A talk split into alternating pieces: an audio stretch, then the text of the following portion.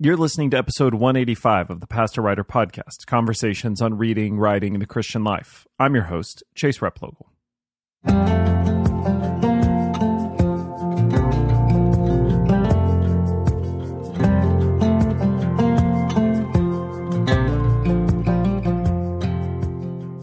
Well, it's good to be back with you uh, this week. I've been taking a few weeks off this summer and obviously been spending quite a bit of time promoting the five masculine instincts. So, for all of you who've picked up a copy of the book or shared it, I really appreciate it. You might also consider leaving a review. You can do that anywhere you bought it, perhaps at Amazon or Goodreads. Uh, I really appreciate everybody who's been able to do that and pick up a copy of the book. It's been a lot of fun to see it get out there. I am really excited about today's conversation. I have the privilege of talking with Trevin Wax. I've followed his work for a number of years through the Gospel Coalition, but really a, a whole stack of books that I have of his on my desk. And uh, we get a chance to talk about a couple of books he has coming out a devotional on the Psalms, really a reading plan through the Psalms, and then also The Thrill of Orthodoxy, a really important book that's coming out later this fall. I hope you enjoyed the conversation as much as I did. Thanks for listening. Well, I'm joined on the podcast today by Trevin Wax. He's Vice President of Research and Resource Development at the North American Mission Board and a visiting professor at Wheaton College. He's also a former missionary to Romania, and Trevin has been a regular columnist for the Gospel Coalition, as well as contributing to the Washington Post, Religious News Service, World, and Christianity Today, which named him as one of the 33 millennials shaping the next generation of evangelicals. You may have picked up one of his previous books. He's got a series of books, including The Multi-Directional Leader, Rethink Yourself, This is Our Time, Eschatological Discipleship, and Gospel-Centered Teaching. But he joins me today to talk about a recently released book through the Psalms, a 30 day reading through the Psalms that he's put together. Although I have a feeling we'll talk about a few other books. So, Trevin, uh, really a privilege and honor to have you on the podcast. Awesome to be here. Thanks for having me. Well, we'll get into the book on the Psalms here pretty soon. Although I've got, I feel like I have a stack of your books on my desk. I've also got your annotated guide to Orthodoxy, and I've pre-ordered the Thrill of Orthodoxy. So there's oh, so much wow. we can talk about. You've been busy, so. well, I appreciate that. Well, maybe a good place to start. Uh, for those who may not be familiar with your work, I'd love to hear a little bit about what you've been doing with the North American Mission Board and uh, how you're spending your time today. Yeah, so uh, coming up on a year. Uh, a year ago, I moved over to the North American Mission Board to help lead a small team that is dedicated to doing research and resource development uh, for pastors, for church planters, um, just developing lots of free resources. So uh, we've launched a website called newchurches.com that has a lot of uh, video courses that are available for free with some uh, just some really top notch people in um, in church planting. And uh, there's articles, there's a podcast associated with new churches. And then there's other aspects of uh, North American Mission Board's work that we've been been involved with. Um, uh, Send Relief, the uh, disaster relief organization, and they they do a lot of compassion ministry um, across the country. And then um, uh, there's an apologetic side to the North American Mission Board's website that's uh, highly trafficked and great to to to be part of. So. You know, we we get to get involved in different resources that are are coming out that are available just giving them away, making them be there to equip pastors and and church leaders for uh, the the ministry needs that they have.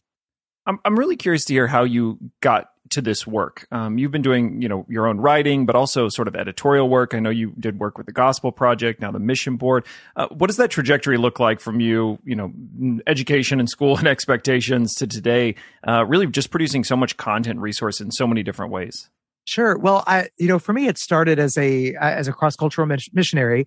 Um, I did my undergrad work at a Christian university in Romania. So I spent uh, five years of my life. I spent um, uh, doing mission work overseas. I, I met and married my wife over there. We had our uh, first son during that period of time.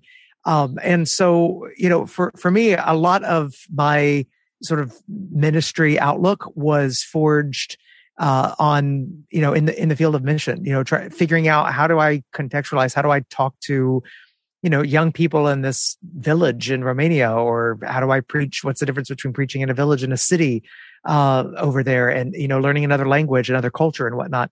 And and i think that experience also gave me the opportunity to look back at the at my own culture to look back at the united states and to to be able to see it from from the outside in so to speak you know to to be able to um, you know, you get out of your culture, you can see it differently. And so when I came back to the States, um, I, I, I was an associate pastor for a few years. We, I, did my um, my master's degree at uh, Southern Seminary in Louisville, and then um, I I did a PhD at Southeastern Seminary over the years during my my time when I was at at Lifeway.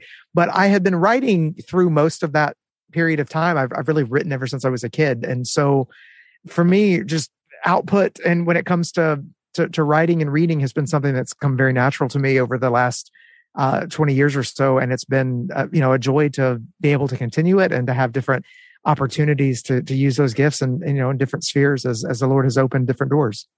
Yeah, it's uh, really a privilege to be able to talk to you at summer too, because I know this is a, a, time of the year that you spend a, a, lot of focus on writing, on resources. And uh, I was reading you had posted for the Gospel Coalition kind of a, a, life update about all the projects going on, and one of those was some really interesting opportunities with the C.S. Lewis Foundation. I'd love to hear a little bit of the what you're doing with them uh, now and in the months to come.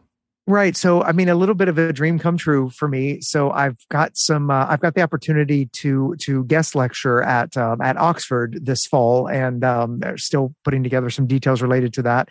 But setting up that that time of uh, when I'm going to be in Oxford, I, you know, I went ahead and I just I, I did an application to be a scholar in residence for the C.S. Lewis Foundation, which is the the group uh, that it's the organization that um, oversees the the stewardship of the kilns which is the the home that that Lewis lived in for uh, for, for several decades. And so, um, I you know I've, I've visited the kilns one time, but I I had not really thought about going there to do any, any sort of study and writing and whatnot. But uh, this opportunity at Oxford arose. I thought, wouldn't it be great to be able to uh, tag on some time uh, with that opportunity to tag on some time to do some reading and writing. Uh, I, I, I have the usually a couple of times a year we'll get away to do some some writing. Um, and I thought, what, what better place for a, you know, a C.S. Lewis fan like me, a nerd like me, to be except to be at the kilns doing that, that, um, that writing this fall. So, so that's that's my opportunity. I've you know I've got several different projects that'll probably be in the works by that point that I'm I'm trying still deciding on which one I'm going to to make the the real focus of my time and attention there. But uh, I'm, I'm certainly looking uh, forward to to to getting away and to being able to to be one of the scholars that stays at that at, at the house. That's what the the kilns is is used for now. You know, there's a few rooms that are shown to people, you know, kind of almost museum like, but several of the rooms are are functional, and you've got you know you've got different scholars, most of them who study who are studying at Oxford uh, who stay there, and then occasionally they'll allow a you know a scholar like myself. It's there on a very temporary basis, just you know a, couple of weeks or so will come in and, and do some work. And so uh, yeah, very very excited about that opportunity. Yeah, it's such a cool opportunity. We'll uh, we'll know which book you were working on because it'll have the most C.S. Lewis quotes in it. Is my imagination like it'll be impossible to avoid them being there in that setting probably, or I'll just have so it, he'll just be infused into the work. You know. Yeah. well, I got a copy of this devotional through the Psalms a few weeks back, and I've been carrying it with me uh, so far through July and using it. It offers these sort of uh, morning, midday, and evening reflections through the Psalms and prayers. And I'd love to hear a little bit about um, where this project came from. What drew you to? I know you sort of served collecting it and putting it together. Where that inspiration came from, and the need for this book. Well, I've I've always loved the Psalms and have grown to love them more and more. The, the you know as I as I get older, um, I for me the this project was one in which I thought you know one of the the beautiful things about um, there, there's a couple of a couple of things uh, going on. There's the beauty of praying at particular times of the day you know fixed hour prayer like the uh, where you you deliberately punctuate your day with with moments in which you're going to very deliberately um, raise your your affections and your heart and your mind to God. And um, so there's there's that tradition that's a long tradition in the Christian church. Um, and then you've got the you know like the Book of Common Prayer, and you've got praying um, uh, beautiful prayers written by people um, through the ages. You know Christians that have gone before us. Um, so there's that sort of tradition out there, and then there's of course this you know, centuries long tradition of praying through all the Psalms in a month. And now the way that I've heard people talk about doing that is they say, oh, you know, there's 150 Psalms and you, you know, you divide them by five, you do five a day and you've got 30 days worth of Psalms, which, which sounds terrific, except that the Psalms are of such varying lengths that, you know, it's hard to, it's hard to, for me to be able to do the five a day. Like sometimes that takes five minutes and other times that takes 30 minutes minutes, depending on the Psalms. Um, so I thought, you know, what, what, what would it be like if I could take this, this tradition of praying, you know, three times a day, um, match it with sort of a prayer journey that incorporates, you know, some old great confessions of faith, what it is we believe, uh, other songs from scripture, uh, uh, prayers that have been composed by people who've gone before us in the in the Christian tradition. Um, if I could take that, and then I I could uh, you know uh, take the Psalms and and and divide them up so that the the the amount of time you'd spend for each reading would be symmetrical at least at some level so that you know i'm sitting down for 5 to 8 minutes or so to work through the psalms during this portion of my prayer and i'm doing that 3 times a day. And so that you just you would build this rhythm into your life of i'm going to pause for you know 5 to 10 minutes in the morning 5 to 10 minutes in the afternoon 5 to 10 minutes in the evening and I'm, am, am going to to get through all the Psalms in a, in a month. And uh, so that's really where it came. It really was a way for me to discipline myself to to make this a more regular habit of prayer. And, um, and instead of just praying through the Psalms, I also I wanted to have that to make it almost like a journey. Like this is a start to finish. This is what you sit down and you work through this book, and you will have prayed through all the Psalms in in, in 30 days, and you'll also have have enjoyed a very rich, hopefully devotional journey along the way. Yeah, well, I think the book is a great tool for that. It's kind of the perfect size, and it's really, really. I mean, it's a beautiful book. It's well bound and has a ribbon, so it makes it easy to keep your spot. And um, right. certainly, I've been enjoying it the last few days too. Um, as you as you think about the value of the Psalms, you were alluding to the fact that there is this tradition within Christianity over hundreds of years of of sort of immersing yourself in the Psalms as a part of your daily spiritual life what is it that the Psalms are doing for you personally, but then also for how you're understanding your faith in Christ and your reading of the Bible beyond the Psalms? Yeah. So, you know, it's hard to immediately say what the Psalms are doing in you personally, because I think a lot of times the spiritual disciplines, the effect of them, the effects of our spiritual disciplines are not readily seen. So, um, you know, the, it's kind of like what's the effect on your body if you wind up walking five to 10,000 steps a day, taking that many steps a day? Well, it's, it's hard to know or hard to see it exactly, um, you know, from, from day to day. And Psalms, and I think the discipline of, of praying through these songs, ancient songs of scripture is similar to that.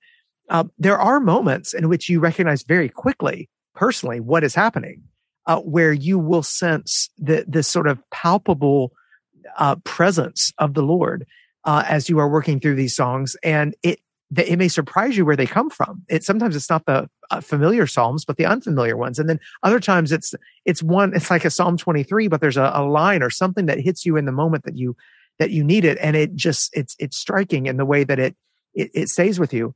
Um, but a lot of it, uh, honestly, is is just as you're working through this, you you you recognize and you trust that the Lord is using this to feed your soul and to grow you into the kind of person that He wants you to be.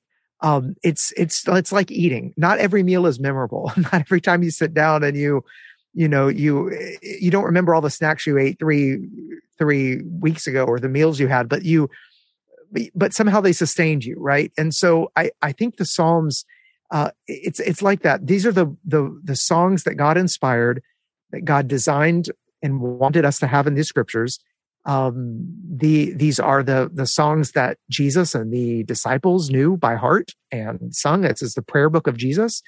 Uh, it is it's it's amazing to think about, but it's a prayer book that Jesus used, and it's also about Him in so many ways. It's the it's the book that's most quoted in the rest of the New Testament um, you know, it's so it, it's it's like I feel like we're we're really not benefiting from the treasure that we have unless we are immersing ourselves in this very God centered view of life that comes from these songs that, that God has given us. You write in the introduction of the book that these, the phrase you use is that the Psalms are a kind of spiritual workout, which is what I think you're describing, and that we recognize there's some certain practices we need in our life just to maintain health, that the Psalms can be one of those tools that we use just to maintain spiritual health as well. Yeah, I, I, I compare it to a workout because I think it, for some people, I'm sure there may be some people listening here that think this sounds really hard. You know, I'm going to work through a prayer journey that's going to even add additional prayers and stuff to 150 Psalms. That's a big chunk of the Bible and I'm supposed to do it three times a day. And you're thinking like, I, you know, I don't know that I can take that on. And the way I look at it, it is like, well, okay, well, maybe not the whole thing the first time. If you don't want to, you could try just doing the morning readings one, one month and then the evening readings the next month and the midday readings another month. And I mean, you do the Psalms in three months, 90 days instead of 30 days. Like there's no, uh, the way I look at it is if you, if you feel like it's, it, the, I, I think using the workout language though helps people recognize um, that it's something that you're doing for your spiritual health. It's something that you're doing to bring glory to God. It's not something that's going to necessarily result in the lightning bolt of inspiration every time you do it. Um, but over time, just like a physical workout is changing your body, this is changing your soul. It is changing your soul. It's changing your mind. It's changing your affections. It's pointing you to God. It's giving you a vocabulary for the different kinds of events and feelings and sentiments that may be out there. It's, it's uniting yourself with people across time and space, uh, praying the same words to the same God who gave us these words in the first place, you know? So I use the workout language so that people will have a, will, will understand that and not have a, an overly romanticized view of what they might feel the whole time that they're doing this, this, this process. It's not about the feeling. It's about the fact of what actually this process is doing to you over time. That's it's it's the big picture that I hope people will uh, will will keep in mind as they as they consider a discipline like this. I think it was Calvin that talked about the Psalms being an, an inventorying of the human heart, that the Psalms basically capture every emotion or experience that the heart can have. And so it does strike me that it's kind of as we are prone to like certain workouts or not others, or like cardio or lifting, or that the Psalms sort of force right. us into parts of our lives or to inventorying parts of our life that maybe without that discipline, we just have a tendency to avoid or, or to be completely unaware of. That's a great point. And you know, another thing the Psalms do, do is they they allow they they actually pull you out of the familiar places that you would most likely go based on the feelings you uh, most often feel. So to give an example for that, um, you know, you may be in a season of life in which everything is going great. You're really content. You're feeling good about things. You're spiritually things are well. You're everyone's healthy. You know, you just you're kind of in that moment where you just want to praise the Lord for all of his goodness. Well, there are a lot of psalms that are just celebratory like that. They're just jubilant, right? But then you have these lament psalms. And see, the thing about a discipline about praying all the psalms is you are going to have to traverse the the the caverns of the human heart and all of the different the, the, you know the inventory that you said like all of the different emotions and feelings that are out there and they may not be the ones that you're feeling in a particular moment. And yet in those moments for example when i'm feeling really happy and joyful and i'm praying these psalms of lament i'm not praying them because in that moment that's what i feel. I'm I, am i am praying these psalms of lament. I'm allowing my soul which feels a certain way to to to grow to express the feelings that other people that I know across the world probably have in that very moment. I'm lifting my voice along people who are in deep, deep seasons of lament, who have just lost loved ones or facing persecution for their faith or uh, have been through incredible trials or are wondering where God is at. I may not have that moment of like, may not be feeling that in the moment. And yet I know there are other Christians that that is their experience right then.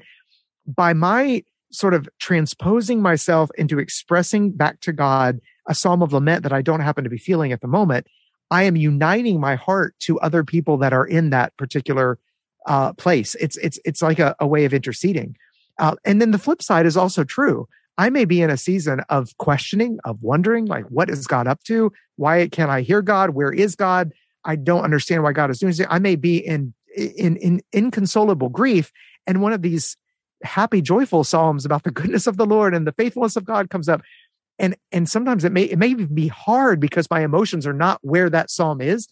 But I'm going to. I mean, this actually happened to me. There was a a, a friend, a colleague of mine, who was killed tragically in an accident, and I just um, like the he's 30 something years old, left his wife and kid, kids behind. I, and I'm like, God, what are you doing? You know, I remember that day and that Psalms reading that day was one of those really, you know, I will praise the Lord for his goodness and faithfulness. And I didn't feel it at all, but I, I, in that moment was like, you know, this is, I, I am going to I'm going to say this to God, even though this is not where my heart feels right now, because I know this is true. This is true. And so there are times when the Psalms, I think, grow your heart and your emotions to be able to capture capture more uh, of, of of of the whole gamut of human emotion because God has given us these these songs. Yeah, that's a really helpful way of thinking about it because it does feel like it feels like it's never been easier to allow my emotions or my feelings to drive my spiritual pursuits right? It's what what do i want to read about right now? What do i what do i feel like listening to right now? What kind of a sermon do i need right now? You know we have because of so many resources available to us a good thing it is really easy to start making my spiritual life just what i feel like consuming in that moment. And that the psalms can be a kind of tool for pursuing that spiritual growth by a discipline, a means of discipline beyond just what I feel, that there's something deeper that I'm returning to than just that emotion of the moment. Right, right. And I think, I, I mean, this is where the Psalms are just incredible uh, because they they do pull us out of that. They do help us to to have a. They, they give us. I think what's unique about them is that they give us the freedom to express the emotions of our faith, and then they call us to deeper emotions at the same time to, to not being completely led only by the emotions that we may feel. And, and I think that's one of the things that makes them, them special. Um, uh, one thing I would add about this particular prayer journey is that it's structured in such a way that the, the the readings that surround the psalms so the you know the prayers from the church the confessions of faith confessions of sin and whatnot the call to prayer those things those are structured in such a way so that you move through the great themes of the Christian year. In uh, you you do it four times throughout. You do it. Uh, um, the first day is very focused on Advent and anticipation of Christ's first and second coming. The second is uh, um, Christ's manifestation of His glory. You know, Epiphany. Uh, I'm sorry, um, the incarnation, Christ's um, descent. Uh, so Christmas. The, the the third day is uh, Epiphany, the manifestation of His glory through His His earthly ministry and through the mission of the church, even today. Uh, then you have the, the, the season of repentance moving toward um, Easter. So there's the, that focus on the cross is day four. Then day five is Easter and celebration of the resurrection. Day six is uh, Pentecost and the coming of the Holy Spirit. And then day seven is Trinity, holy, holy, holy, Lord God Almighty, who was and who is and who is to come. So there, if you go through this prayer journey, you will week to week, you will move through the season of the Christian year four times where that theme is just is is is going to be there. So there's a there's a sense in which it's not this particular version of the Psalms, it's not just the Psalms themselves that take you out of whatever you may be feeling in a moment, but also this entire rhythm is meant to instill the the the the story of Christianity, the story of the gospel into our hearts and minds as we as we allow it to do its work in our hearts as a writer, I would love to hear about how you put this book together because it is, it, as you're describing it and also reading it, it is clear this is not as if you just made a big list of the Psalms and then broke them into daily readings by word count. I mean, there's a lot of intentionality going into the prayers that are positioned with them, the quotations as you're describing them. Uh, how does a book like this come together? So I put it together for myself, just for my own personal devotional use back in August of 2019. And that's when I started using it. That was the first month that I kind of went through it. And I, you know, I found things that I wanted to uh, that, that initial edition. I I started tweaking things right away. You know, I already had had the idea. Let's do the the Christian year and the seven day thing. Let's you know, let's pull from uh, different believers throughout time that that fit the themes of the day and kind of what's happening. Um, but I did this really for myself to structure my prayer life. I just I needed more structure. I needed some structure. You know, there's a there's a place in the book as well in every single morning and evening there's a place for intercessions and personal requests. And it's basically for you to bring your your own thoughts and prayers and and and concerns for the day before the lord. And i just i loved having that placed in within this bigger structure of of of praying through scripture in this way. So uh, you know i i i tweaked it and changed it. And then covid hits in you know 2020 and really quickly at that point, I thought, you know, I really want to share this with as many people as possible because I think we're all stuck at home. We're all in quarantine. This was March. You know, we're all in quarantine. What if we could get this out in April and we could, you know, we could all, we could, thousands of people be praying the Psalms together, lifting our voices together with, through this journey three times a day, stuck in quarantine. And there were thousands of people that downloaded the PDF and started doing the journey and that commented on it and talked about it and, and whatnot. And so at that point, I thought, okay, eh, we, I, I may be a, you know, as I continue to tweak it here and there, there there's a, we need to do a, an actual beautiful, you know, hardcover cloth overboard edition uh, that could really be used. And and that's that's what what came out um, last year in in 2021. We we put that together, and you know, I I guess through something of trial and error, then also hearing just feedback from different people about you know some of the psalms and where they were next to each other and how it all worked. Uh, it it came to be the you know the book that you've got and that's available now that hopefully is um, uh, you know I, I, hope it is very intentionally beautifully designed for a very rich devotional experience because that's that's what I needed and that's what people have seemed to have benefited from.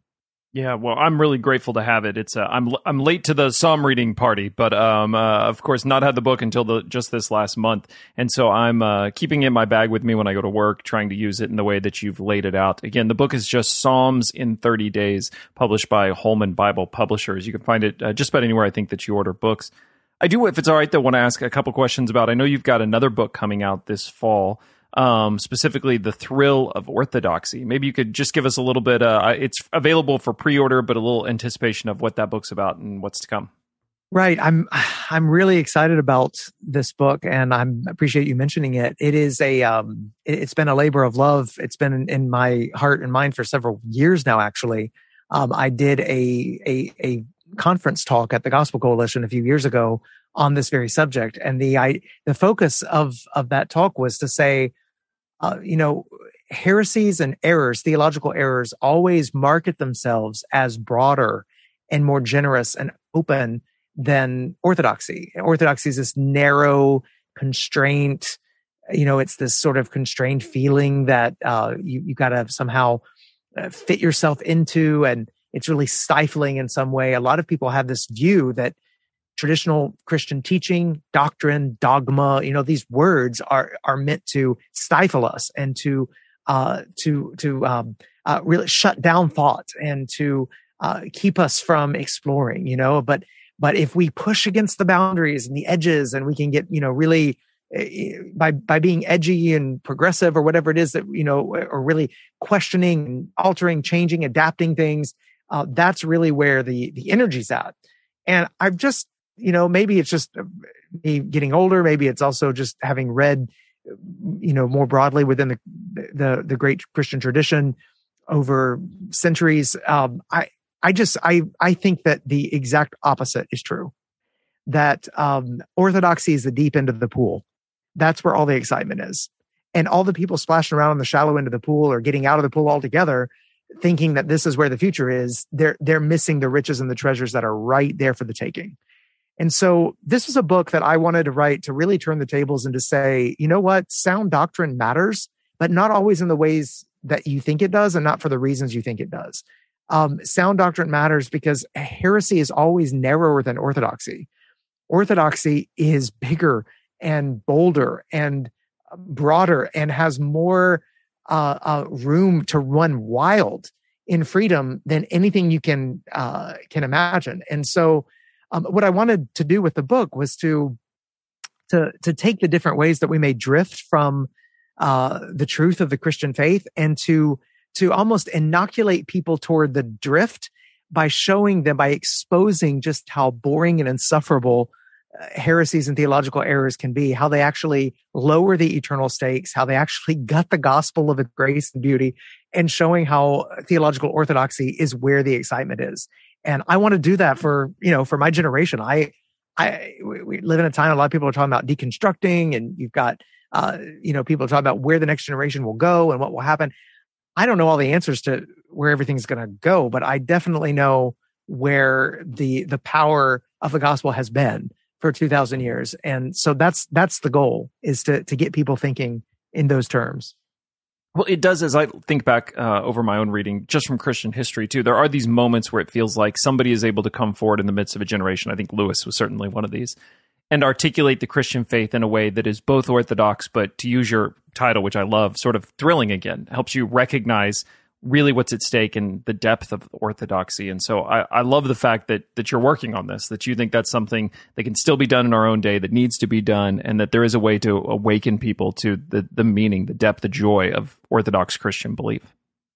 Yeah, I, you know, when IVP, that's the publisher for this one, uh, InterVarsity Press, when they, when I was talking with different publishers about it and I was talking with IVP, they mentioned the need in our generation for a sort of a John Stott, J.I. Packer, mm-hmm. Francis Schaeffer kind of a book on this particular subject. And of course, when they're giving that kind of, I mean, they're talking about some evangelical heroes for me. Yeah, set um, the bar I, pretty high, huh? Yeah. I, it actually created, by, by them saying that, it actually created a ton of anxiety for me because I was like, you know, these are my, you know, Stott in particular is my, my hero. These are luminaries that, yeah, I would love to write a book like that. But I mean, these guys are really, that's a really high bar and and I mean to be fair, they weren't saying Trevin, you are John Stott, and they weren't saying you need to write a book that John Stott would write, but they were saying, you know, every generation of Christian needs that sort of that sort of book uh, that that needs the the Dorothy Sayers creed or chaos. You know, the dogma mm-hmm. is the the drama is the dogma kind of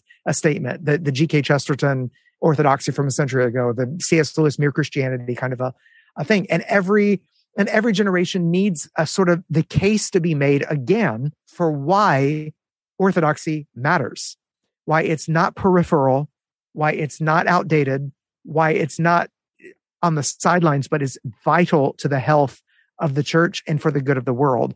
Um, and and so uh, that just the vision of trying to do that in a book like this, uh, it really it, it's what really captured my imagination and it, it, definitely has been the hardest book that uh, it's been for me to write just because you know you, you can't write a book called the thrill of orthodoxy. If you're going to write a book called the thrill of orthodoxy you better do as best as you can to help people feel the thrill rather than just tell them it's thrilling. So so that's my you know that's my goal and that was the the really high bar that i was trying to to, to work with. And of course the editorial team there was great and i had lots of friends and uh, uh, colleagues that that spoke into the the book. But uh, but that's the goal. I'm I'm hoping that this will be a book that will be widely useful for a a, a, a good amount of time. And you know, if if the Lord blesses it, I pray that that's you know, I pray that it's the kind of book that a pastor reads and loves and gives to people in his congregation to say, "This is why I care. This is why I care what you believe. This is why I, we care about what we say, what we confess as believers in this congregation. This is why it matters for the world, why it matters for our church. You know, that's that's the kind of book that I w- I'm I'm hoping has come out of this process. Did all the work that went into the book and the writing of it did it did it give you hope for the church's ability to navigate these challenges to orthodoxy that we're experiencing? Because I know for a lot of Christians, we look at our our moment, our place, and um, it's easy to sort of not only lose the thrill but lose the hope as well too, and just feel like you know it it's defeated. Um, did it give you a sense of there really is that moment of renewal, that there is an opportunity before us when, for people of faith, that faith actually becomes deeper and more significant, even in the midst of what are real cultural challenges? Yes, f- frankly, I would say I I had that hope before I wrote the book and saw it seemed like a lot of friends and just people that were in ministry, a lot of people seemed somewhat resigned to, you know, just almost feeling like, you know, just losing that sense of hope. And that, that my, my sense of hope is one of the things that caused me to write the book and writing the book actually certainly renewed and, and invigorated that sense of hope even more. But um, the, the, the main reasons why I don't think that I ever really have gotten to a place where I've sort of despaired or lost a sense of hope for the relevance and the power of orthodoxy in the future is because um, I, I two reasons. One is I've been really connected to the global church uh, through you know life and ministry, obviously doing mission work overseas, but then also just connections across the world, and then um, in in particular relationships and uh, you know students I've had at Wheaton and in other places. There, I, have got I, have been able to get this bird's eye global view to some extent. Um, and that's one thing that helps me not keep everything Christian wise connected to just what's happening in the United States. Um, it's, it's really, really easy, I think, for pastors and church leaders today to have a, a very American centric view of Christianity without even realizing it. Um, and so being connected to the global church helps you recognize that some of the crazy things that are happening here are not worldwide. Some of the trends that are happening here are not worldwide. Some things that are happening in other parts of the world are not good, but they're the things that we're not dealing with, you know, back and forth. So the global church and then the church throughout history, the more and more I've read throughout church history, the more I've realized the church is always a mess and the church is always amazing. Uh, the church is always in crisis and the church is always stable like at the same time. And if you don't recognize that that is just the way it always is and the way it always will be, that there are always going to be both internal and external threats to the church, and there's always going to be the assurance of Jesus' promise that uh, the gates of hell are not going to prevail against this people.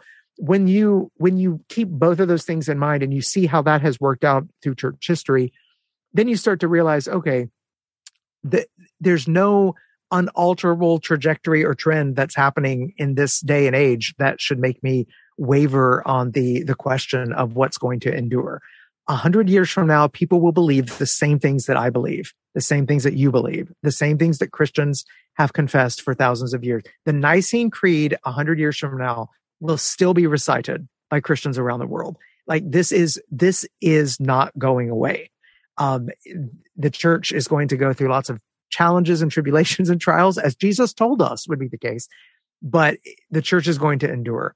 And so, you know, by, by keeping, by, by being rooted in church history and by being connected to the global church across the world, it helps you to get your to, to, to, to get your bearings, you know, or to, to be able to lift yourself up above the the clouds of this current moment and recognize the sun is shining, God's still at work, good things are happening. Yeah, well, this is such an important book. I think the conversation we're having around it just demonstrates how much it's needed, and so I'm really grateful for well, grateful for letting you dra- me drag a second book into our conversation today. So the two books we've been talking about: Psalms in 30 Days, and then The Thrill of Orthodoxy, uh, which is set to be released by IVP this fall, but it is available for pre-order. Uh, Trevin, with all the work you've got going on, um, the travel, the the writing, what's the best way for people to keep up with it, and also just for us to be able to pray for you? I think a lot of this work is really important and meaningful, and so I'd love to hear um, ways that we could support you, and also just keep up with the work you're doing. Well, I appreciate that. For for prayer concern, like I I'm I'm in the middle this month and next month of I'm really trying to to make progress on a podcast that is going to address some of the the, the crisis of credibility that we have in evangelical churches across the country and what that might look like for our witness in the future. So I, I could, I've never written a podcast before. I've done some podcasting, uh, a different format of podcasting, but this is, this is different. Uh, this sort of, the production of this is, is, is something I've, I, it's new for me. And so I really would appreciate prayers going into that because I, I, I have a, a very strong burden that this is what's needed for uh, the the the church today, and I believe a lot of church leaders will benefit from it. Hopefully, uh, if if it comes together the way I'm hoping it will. So that's that's a really my my big prayer concern ministry wise over the next couple of months. Um, as far as reaching out or staying in touch with me, I'm I, I take a break from social media in the summer, but I'm still there. Just at at Trevin Wax for Twitter, um, at Trevin Wax for Facebook. My if you go to trevinwax.com, it will take you to my uh, my my um, column at the Gospel Coalition, where I have lots of articles going back more than more than 15 years now of articles going back and all sorts of different topics and, and things that are covered there. I think some would be of interest to people. Um, and then you can also, if you just click on any of those columns and you scroll down to the bottom, you'll find a link to where you could sign up for an email newsletter. Um, I I won't be sending them out this summer, but I usually do you know twice a week, Tuesdays and Fridays, I send out some links to interesting things that I'm finding online that might be of of help of, of interest. Uh, my articles and then just some other fun things too, some books I'm reading or things that are out there that I, I want to make people aware of. Yeah, well, this sounds like a great addition. So I'll definitely have uh, links to your website as well as both of the books that we've been discussing Psalms in 30 Days and The Thrill of Orthodoxy. And Trevin, we just wish you the best. Uh, we'll be praying that the podcasts come together, that the, the travel and the teaching this fall comes together, and uh, just looking forward to The Thrill of Orthodoxy and the opportunity to get to check it out as well. Thanks so much, Chase. I appreciate it.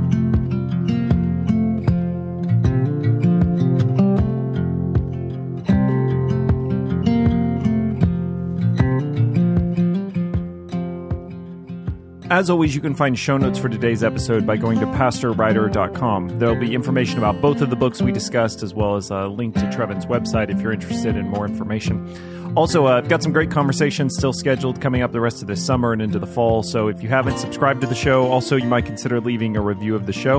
And if you haven't already, maybe consider picking up a copy of The Five Masculine Instincts. I would love to hear your thoughts about the book as well. As always, thanks for listening. Until next time.